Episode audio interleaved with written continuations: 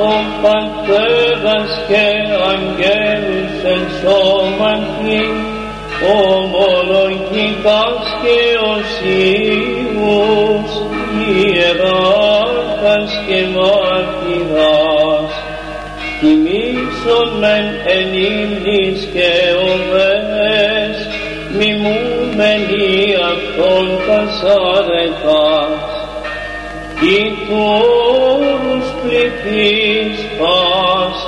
πάσα των μοναστών κραγάζοντες ομοφόνος. Δόξα το αγιάσαν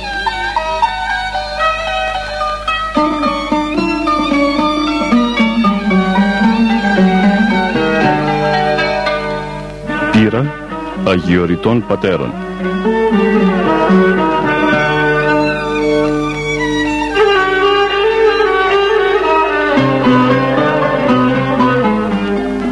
σιωπής στον παράδεισο της Αθωνικής ερήμου όπου διδάσκει ο Άθος με τη μυστική γλώσσα των πατέρων του.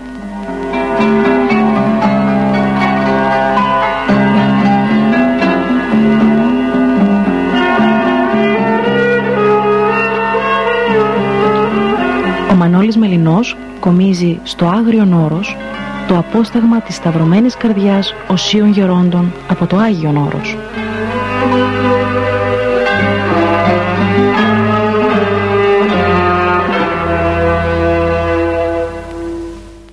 Χαίρετε αγαπητές και αγαπητοί μου φυλαγιορείτε ακροατέ. Στα πλαίσια της σημερινής αθωνικής επικοινωνίας μας, θα συνομιλήσουμε και πάλι με τον οσιολογιότατο Γέροντα Μάρκελο, τον Καρακαλινό, ο οποίος θα μας δώσει διάφορα στοιχεία α, για τον μοναχισμό γενικότερα και τον αθωνικό αλλά και τον εντοκόσμο μοναχισμό, τα μοναστήρια δηλαδή του κόσμου α, βοηθώντας μας έτσι να α, βγάλουμε συμπεράσματα χρήσιμα για την πνευματική προαγωγή μας.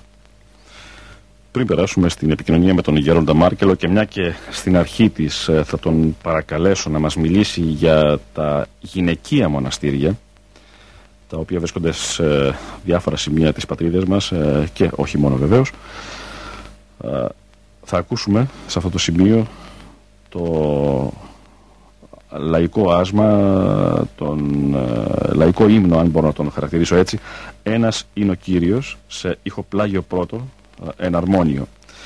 Πραγματικά ε, νομίζω ότι αρμόζει ε, σε αυτό το σημείο, μια και οι πατέρες, οι αγιορείτες, ε, οι πατέρες ε, που ασκούνται στα μοναστήρια του κόσμου και οι γερόντισες λατρεύουν ε, με τον ίδιο τρόπο, με την ίδια ζέση, ε, με την ίδια ιική και θυγατρική κατά αντιστοιχεία αγάπη τον ύψιστο εντριάδη Θεό.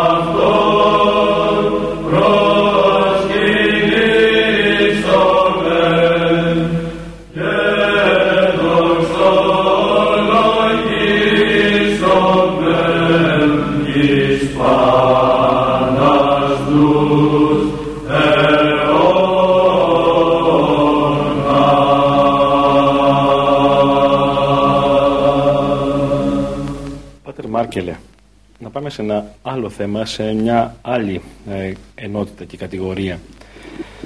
Από την εμπειρία σας από τον κόσμο, από τα γυναικεία μοναστήρια του κόσμου, πόσο εύκολος ή πόσο δύσκολος είναι για τη γυναικεία φύση ο μοναχισμός;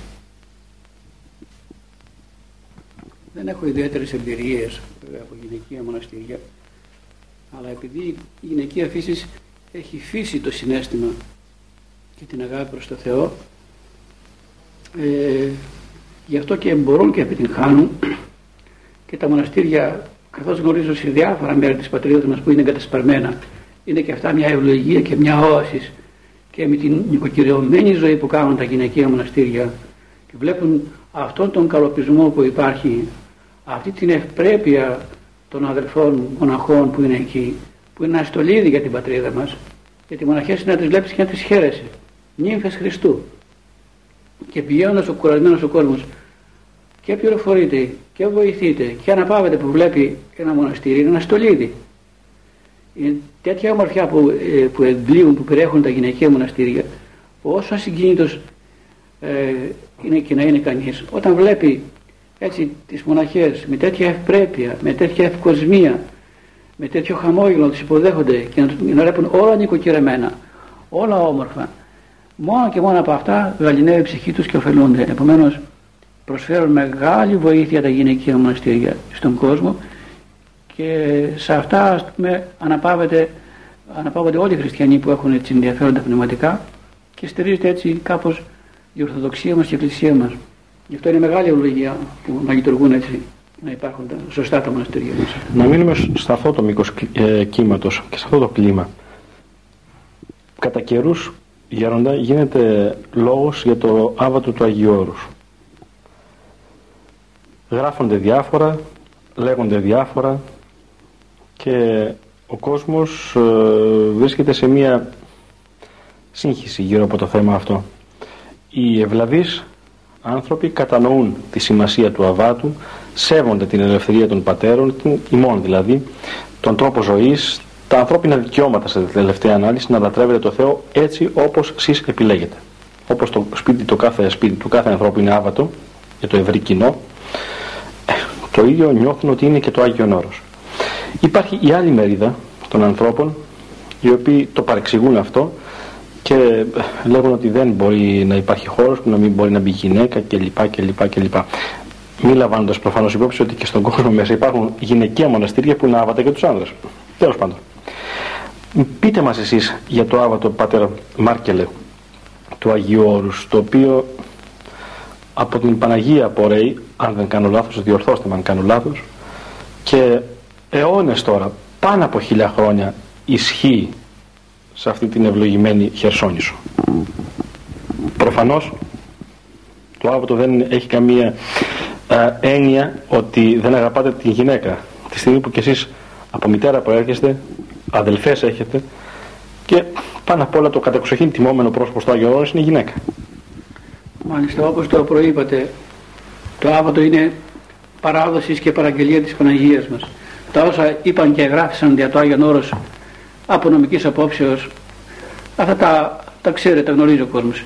Εκείνο όμως που πρέπει να πληροφορήσουμε στον, στους ευλαβείς ακροατάς μας είναι ότι εφόσον είναι η παραγγελία της Παναγίας μας, η Παναγία δεν θα έκανε λάθος που ήθελε έτσι να είναι το περιβόλι της, διότι είμαστε άνθρωποι ευόλιστοι και όταν εδώ μέσα που έχει την δυσκολία του Αγιονόρος που κατά ανάγκη ε, όπως είναι η Χερσόνησος στο Άθο αν θα υπήρχαν και δεν νυχτέρευαν εδώ πέρα και οι γυναίκες φυσικά η αμαρτία δεν θα ήταν πράγμα απίθανο θα υπήρχε και θα μολυνόταν ο τόπος της. Γι' αυτό η Παναγία μας επρονόησε έτσι τα πράγματα ούτως ώστε να διατηρηθεί αυτή η παρθενία διότι είναι τόπος της παρθενίας και της μετανοίας στο Άγιον Όρος. Και όσοι επιχείρησαν στους αιώνες να παρακούσουν σε αυτή την θεία, έτσι, στην, στην προσταγή της Παναγίας μας και τιμωρήθησαν από την Παναγία αλλά και παραδειγματίστησαν και έχουν πολλά παραδείγματα. Και όχι μόνο βλέπετε οι γυναίκες αλλά και ζώα δεν βάζουμε θηλυκά. Παραγωγικά ζώα. Παραγωγικά ζώα. Δηλαδή, φέρονται, βλέπετε οι αγωγιάτες που θα φέρουν τα μολάρια τους θα φέρουν όλα αρσενικά ζώα. Ήταν ένας ε, ε, γέροντας στην Νέα Σκήτη, μας στην Αγιάνα πάνω που είχε ένα επιτοχτικό. Ο επιτοχτικός είχε τότε θυματίωση και σκέφτηκε να πάρει μια κατσίκα από το γάλα, τουλάχιστον που εκεί στην Ερμιά δεν είχε τίποτα άλλο να το θρέψει, από το γάλα τουλάχιστον να συνέρθει ο επιτοχτικός του που είχε θυματίωση. Και απερίσκεπτα, χωρίς να θυμηθεί αυτή την παραγγελία της Παναγίας, να πήρε κατσίκα. Και με το γάλα ήθελε να, να τρώει ο επιτοχτικός του για να γίνει καλά ε, το γάλα της κατσίκας έβγαινε αίμα. Αίμα, λέει, λέει το ίδιο στους άλλους πατέρες, τι έκανες ευλογημένο, λέει, φιλικό πράγμα έφερες εδώ μέσα, δεν ξέρεις την, την υπόσχεση της Παναγίας μας. Και έβλεπε μέσα στην κατσαρόλα να τρέχει αίμα.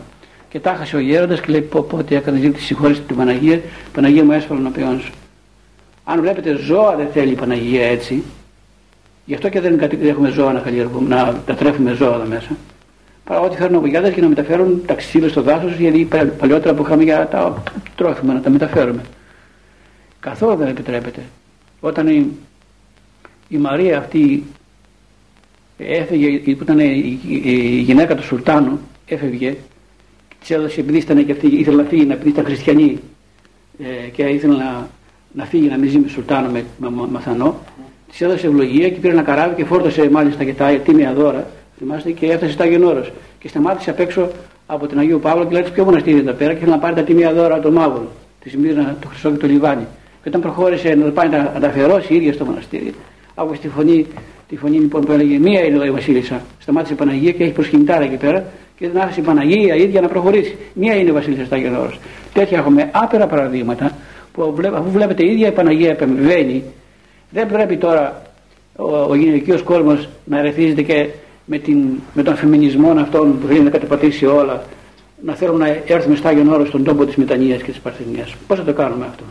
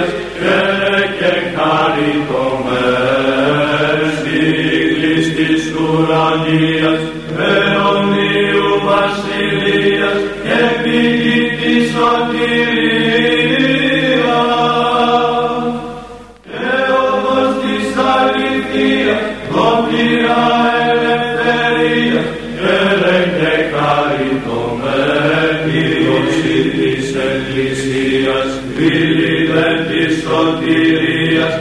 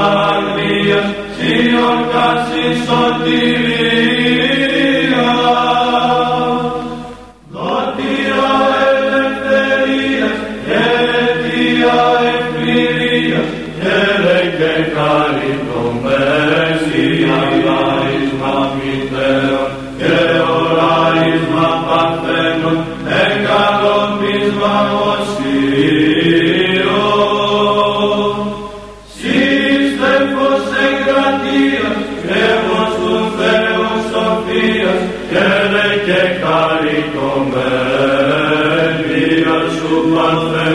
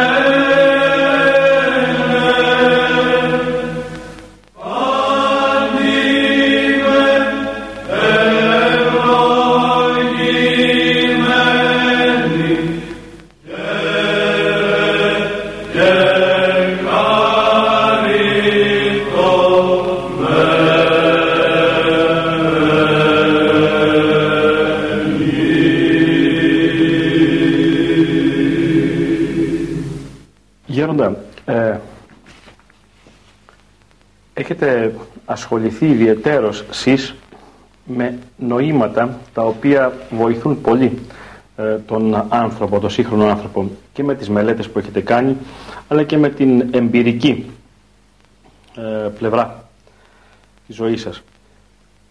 Ο ορθός λογισμός είναι μία έκφραση που τακτικά την ακούμε όταν μιλούμε για τους λογισμούς και όταν εξειδικεύουμε Θέλουμε εσείς να μας αναπτύξετε τι σημαίνει ορθός λογισμός για να οδηγήσουμε τώρα λίγο τη συζήτηση σε βαθύτερα ε, επίπεδα, σε, ε, σε χαμηλότερα στάδια, έτσι να κατεβούμε μέσα στον πυρήνα της ε, βιωματικής θεολογίας και να μας ε, χειραγωγήσετε σε αυτά τα σκοτεινά μονοπάτια για να ικανοποιήσουμε και μερικούς ακροατές οι οποίοι έχουν έτσι κάποια βαθύτερα ε, βαθύτερες αναζητήσεις, κάποιες ε, ε, ουσιαστικότερες αναζητήσεις. Να προσπαθήσουμε να πούμε λίγα λόγια γι' αυτό. Ο νους είναι απλούσιος στην φύση του όπως και ο Θεός. Φως εικόνα πρόσιτον λέγει όπως τους Παύλος προς Τιμόθεον. Ο νους είναι κτισμένος κατ' εικόνα του Θεού, δηλαδή όλος φωτεινός και καθαρός. Όταν ο νους βρίσκεται σε αυτή την φωτεινότητα και καθαρότητα, αναβρεί θεία νοήματα και δοξάζει και ευχαριστεί πάντοτε τον Άγιον Θεό. Κατά φυσικών τρόπων ο νους απλώνει αυτό το φως και φωτίζει όλα στα αισθήσεις της ψυχής. Αλλά και αυτός ο φωτισμός δεν είναι ειδικός του, αλλά προέρχεται από τον Θεό ως θεία κληρονομία και δωρεά. Όταν όμως ο νους δεχθεί τους λογισμούς μολύνεται και κατά συνέπεια σκοτίζεται. Μέσα στον φωτεινών χώρων του νοός εισέρχονται οι λογισμοί σαν σύννεφα και χάνεται η απλότης. Χάνεται και το φως και κατά φυσικών τρόπων που κατά φυσικών τρόπων είχε. Τα νοήματα τώρα πλέον δεν είναι καθαρά. Η κρίση δεν είναι ορθή. Το ηγεμονικό χάνεται, διότι ο νους δεν κυβερνά αυτός μόνος, αλλά και οι λογισμοί που εισήλθαν εντός αυτού. Οι λογισμοί επομένως είναι η μεγαλύτερα δυσοδεία και ζημία του νου και της ψυχής. Όλος ο κόπος και η προσπάθεια είναι να γίνει πάλι ο νους απλούς και φωτεινός η ψυχή και ο νους εκτίστησαν από τον Θεό για να αναπαύεται εκεί η χάρη του Αγίου Πνεύματος. Ό,τι άλλο εισέρχεται εις τον χώρο αυτόν είναι ξένο και παρήσακτο. Και η αμαρτία όταν εισέρχεται στην ψυχή και τον νου οικειοποιείται ένα μέρος από αυτά. Αποκτά δικαιώματα και η κρίση του νοός εκλίνει εκ της ευθείας οδού και δεν βλέπει ορθά. Τούτο εννοεί ο προφήτης Δαβίδ λέγον μη εκλίνεις στην καρδία μου εις λόγους πονηρίας του προφασίζεστε προφάσεις εν αμαρτίες. Εις αυτήν την απλότητα και φωτεινότητα έγκυται η ορθή κρίσης, ο ορθός λογισμός. Αν δεν υπάρχει αυτή η απλότης πάντα ο νους κλείνει προς τα πάθη, πιεζόμενος και οδηγούμενος από τους λογισμούς. Το μεγαλύτερο κατόρθωμα κάθε αγωνιζομένης ψυχής είναι να αποκτήσουμε αγωνιζόμενοι ο λίγων κατ' λίγων αυτό που μας συμβολεύει ο Άγιος Ιωάννης ο Καρπάθιος. Εάν θέλουμε πραγματικά να ευαρεστήσουμε στον Άγιον Θεό και να αποκτήσουμε την μακαριωτά την φιλία μαζί Του, ας παρουσιάσουμε το νου μας γυμνών εις Αυτόν, χωρίς να επισύρουμε μαζί μας κανένα πράγμα του αιώνος τούτου. Ούτε τέχνη, ούτε νόημα, ούτε τέχνεσμα, ούτε δικαιολογία, ακόμη και αν γνωρίζουμε όλη την σοφία του κόσμου. Από την γυμνότητα αυτήν η ψυχή εισέρχεται στην αίσθηση της πτωχίας. Αισθάνεται πτωχή εν το πνεύματι. Πλησιάζοντας η ψυχή στον Θεό αισθάνεται ότι δεν είναι τίποτε, ότι είναι μηδέν. Χάνεται μέσα στην απεραντοσύνη του Αγίου Θεού και αισθάνεται πολύ ταπεινή. Από το σημείο αυτό απορρέει η αληθινή ταπείνωσης. Η γυμνότης και η απλότης και φωτεινότης αυτή της ψυχής σημαίνει ελευθερία και υγεία της ψυχής διότι δεν εισήλθουν μέσα σε αυτήν τα μικρόβια των πονηρών λογισμών. Οι λογισμοί είναι οι πιο δηλητηριώδεις ιοί που μολύνουν την ψυχή. Ο γυμνός ή απλούς νους είναι η μεγαλύτερα ελευθερία της ψυχής. Είναι η ευωδία της ψυχής. Είναι η αγιότης της ψυχής. Είναι η πηγή της νοεράς προσευχής είναι η υγεία της ψυχής, είναι η ευλογία όλων των δωρεών του Αγίου Πνεύματος. Είναι η καθαρά εικόνα που μας επρίκησε ο Άγιος Θεός. Είναι το μεγαλύτερο απόκτημα και το ωραιότερο μάθημα της ψυχής.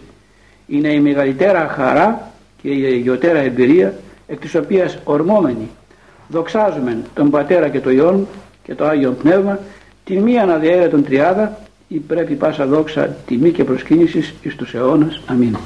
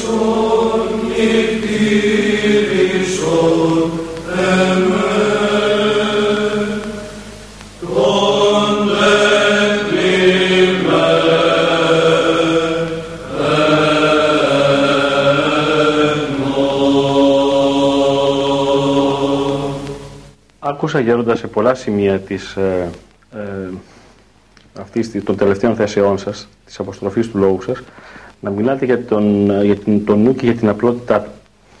Ε, ξέρω πόσο από συζητήσεις που έχω κάνει εδώ στο Αγιώρος εννοώ και όχι από δική μου ε, γνώση και εμπειρία, από συζητήσεις με πατέρες αγιορείτες, ξέρω πόσο σημαντικό πράγμα είναι η απλότητα του νόος, πόσο ε, βοηθεί τα μέγιστα στην πνευματική προαγωγή. Αν είναι ευλογημένο, να μας πείτε λίγα λόγια ε, για την απλότητα του νόος, Πάτερ Μάρκελε, πιστεύοντας ότι θα μας βοηθήσει πάρα πολύ ε, στον προσωπικό μας αγώνα τον καθένα.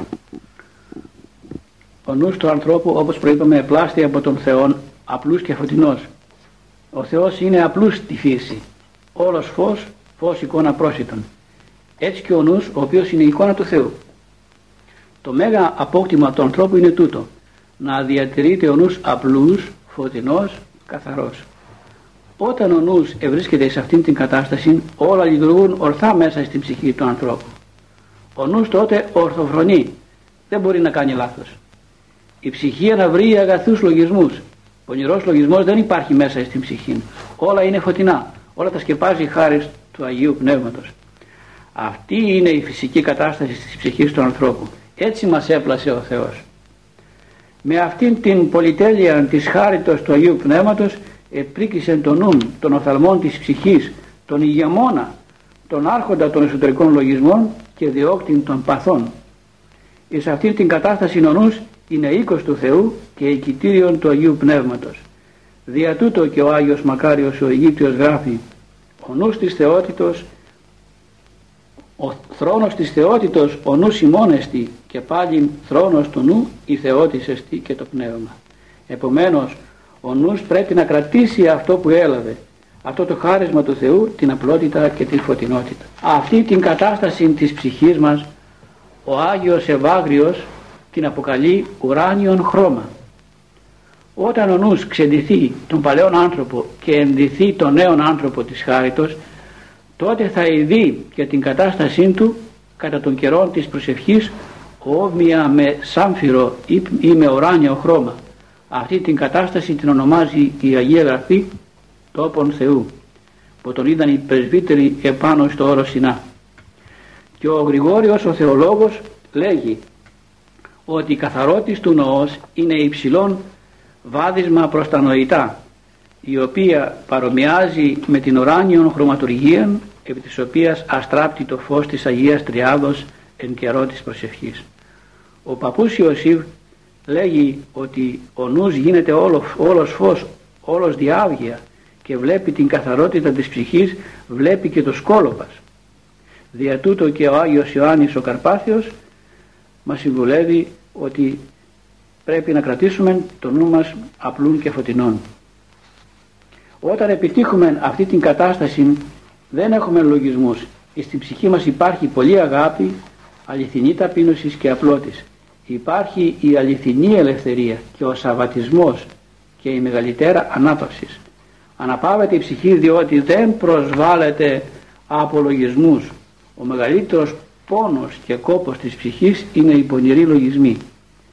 Αναπαύεται και ο Θεός στην ψυχή αυτήν διότι έχει καθαρούς λογισμούς. Κατά τον Άγιο Μακάριον των Αιγύπτιων κάθε ανάπαυσης εις τον Κύριον ευρίσκεται εις τους καθαρούς λογισμούς της ψυχής. Το κακό όμως αρχίζει όταν μέσα στον φωτεινών χώρων του νοός εισέλθουν σύννεφα οι πονηροί λογισμοί.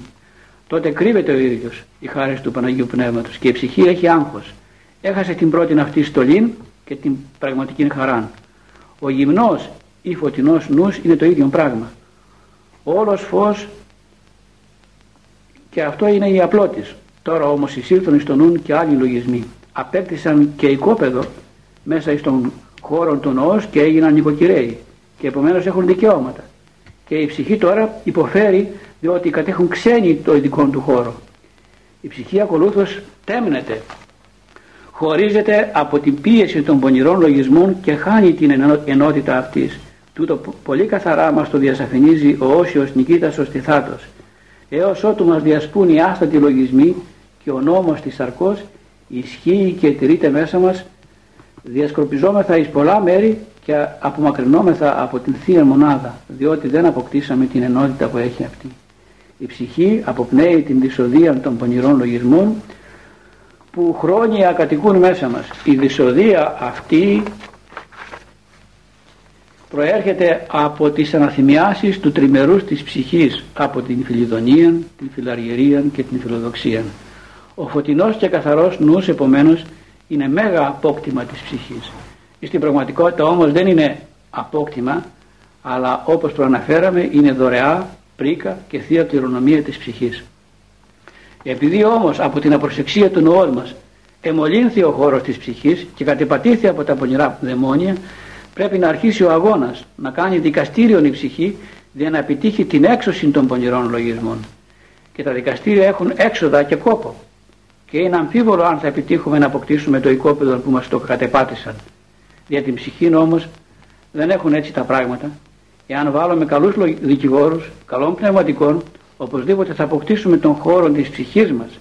Για τον λόγο αυτό ομιλούμε δια το, δια το απόκτημα της ψυχής επειδή τον απλούν και φωτεινών νουν τον ελάβαμε δωρεάν. Τώρα όμως θέλει κόπο και νηστεία και προσευχή για να τον αποκτήσουμε. Η καθαρή εικόνα της ψυχής αποπνέει η ευωδία και η μολυσμένη ψυχή εκ των συγκαταθέσεων των πονηρών λογισμών αποπνέει η δυσοδεία.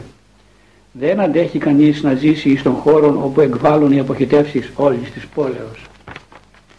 Εκεί είναι αφόρητος η κατάσταση δια τούτο και όποιος ζωντανός οργανισμός υπάρχει εκεί αποθνίσκει. Κατά παρόμοιων τρόπων δεν μπορεί να αντέξει κανείς τις αποχετεύσεις των εμπαθών συγκαταθέσεων της ψυχής. Δεν απέχουμε δεν αντέχουμε σε μια πραγματική ανατομία της ψυχής μας. Ίσως τα πράγματα εις τον οίκον της ψυχής μας είναι πιο φοβερά εάν ειδεί κανείς την πραγματική εικόνα της ψυχής του όπως την κατήδησε δεν έχει παρά να κλαίει και να θρυνεί. Αυτήν την εικόνα της ψυχής την είδαν οι πατέρες της ερήμου και δια τούτο έκλαψαν και επώνεσαν και δια της ασκήσεως την εκαθάρισαν και την αγίασαν. Αυτό είναι κατά το μέτρο του, αυτό, κατά το μέτρο του δυνατού καλούμεθα και εμείς να κάνουμε δια των οίκων της ψυχής μας.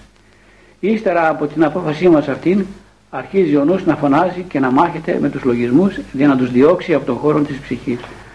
Αυτό είναι το μαρτύριο της συνειδήσεως, το μαρτύριο των πονηρών λογισμών. Αυτό που δεχτήκαμε δια των πονηρών συγκαταθέσεων τώρα καλούμεθα να το μισήσουμε και να το αποβάλλουμε ως παρήσακτον και ξένον σώμα από την ψυχή μας. Και αρχίζει η κάθαρσης δια της καθαράς εξομολογήσεως και της βοηθείας των πνευματικών μας γερόντων οι οποίοι για της χάρετος και εξουσίας όπου έχουν από τον Θεό εκδιώκουν τα πονηρά δαιμόνια από τον χώρο της ψυχής και γαυγίζουν στο προάβλιο και ο πόλεμος συνεχίζεται αλλά τώρα είναι ελαφρότερος.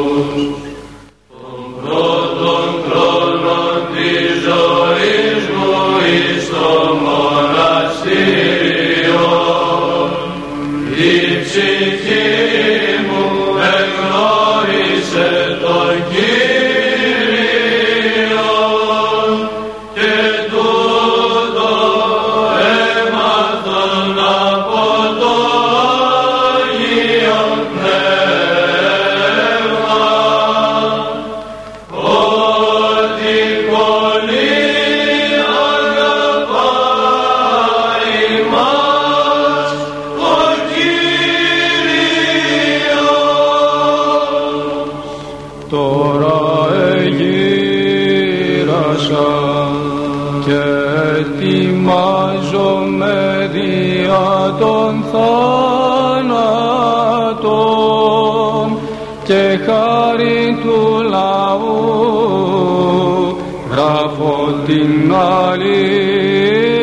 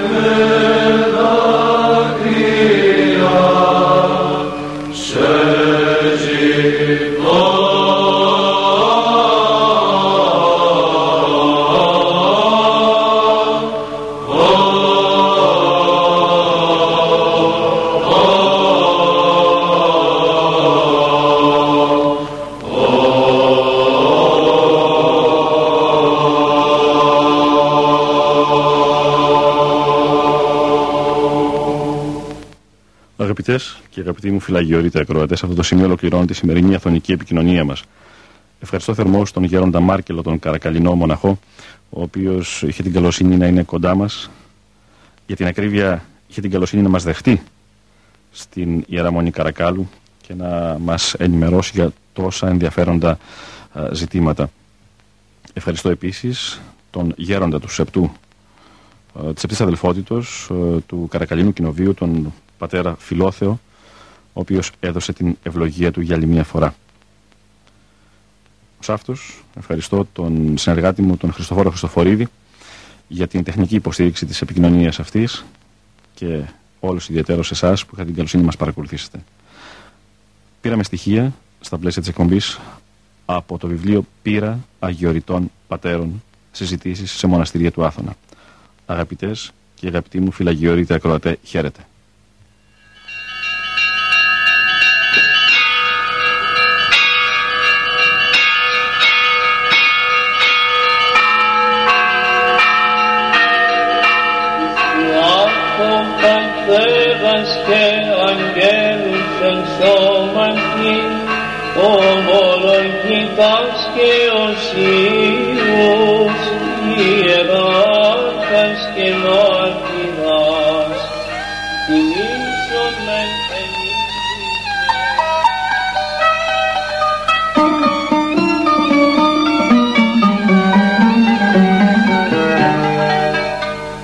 Ήταν η εκπομπή «Πύρα Αγιοριτών Πατέρων».